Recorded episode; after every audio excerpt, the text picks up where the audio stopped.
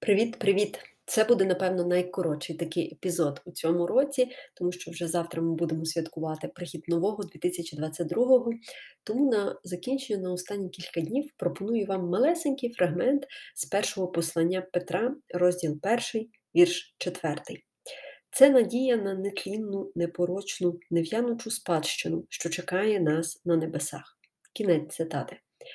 Тут йдеться про Ісуса Христа тому що Він своєю милістю нас відродив до нового життя, і, власне, Він є втіленням тієї живої надії.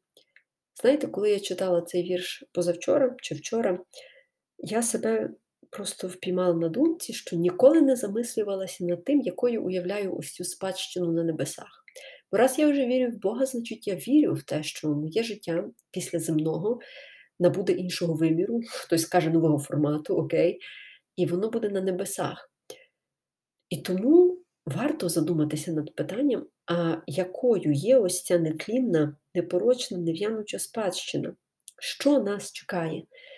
Можливо, це звучить занадто банально, але для когось це може стати найглибшим запитанням за цей рік.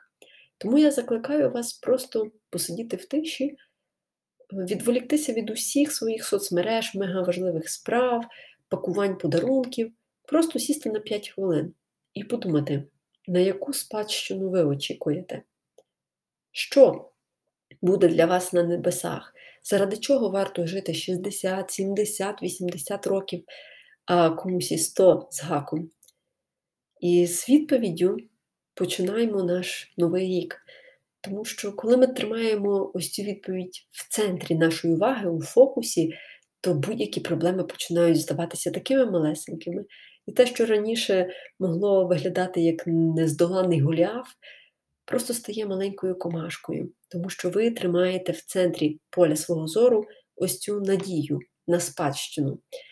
Я вам сьогодні не буду давати якихось підказок або спойлерити, якою є ця спадщина в моєму уявленні, а, а хочу, щоб ви самі придумали собі цю відповідь, можливо, дійшли до неї, але все ж таки, щоб вона у вас викристалізувалася. Усім бажаю прекрасного нового року.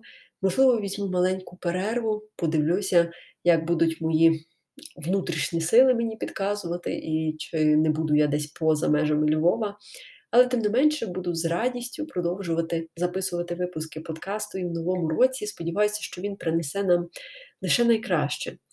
І ті, хто має сумніви, нарешті таки перестануть сумніватися і почнуть по-справжньому жити. Усіх обнімаю, міцно, міцно до реберець і гарного нового року!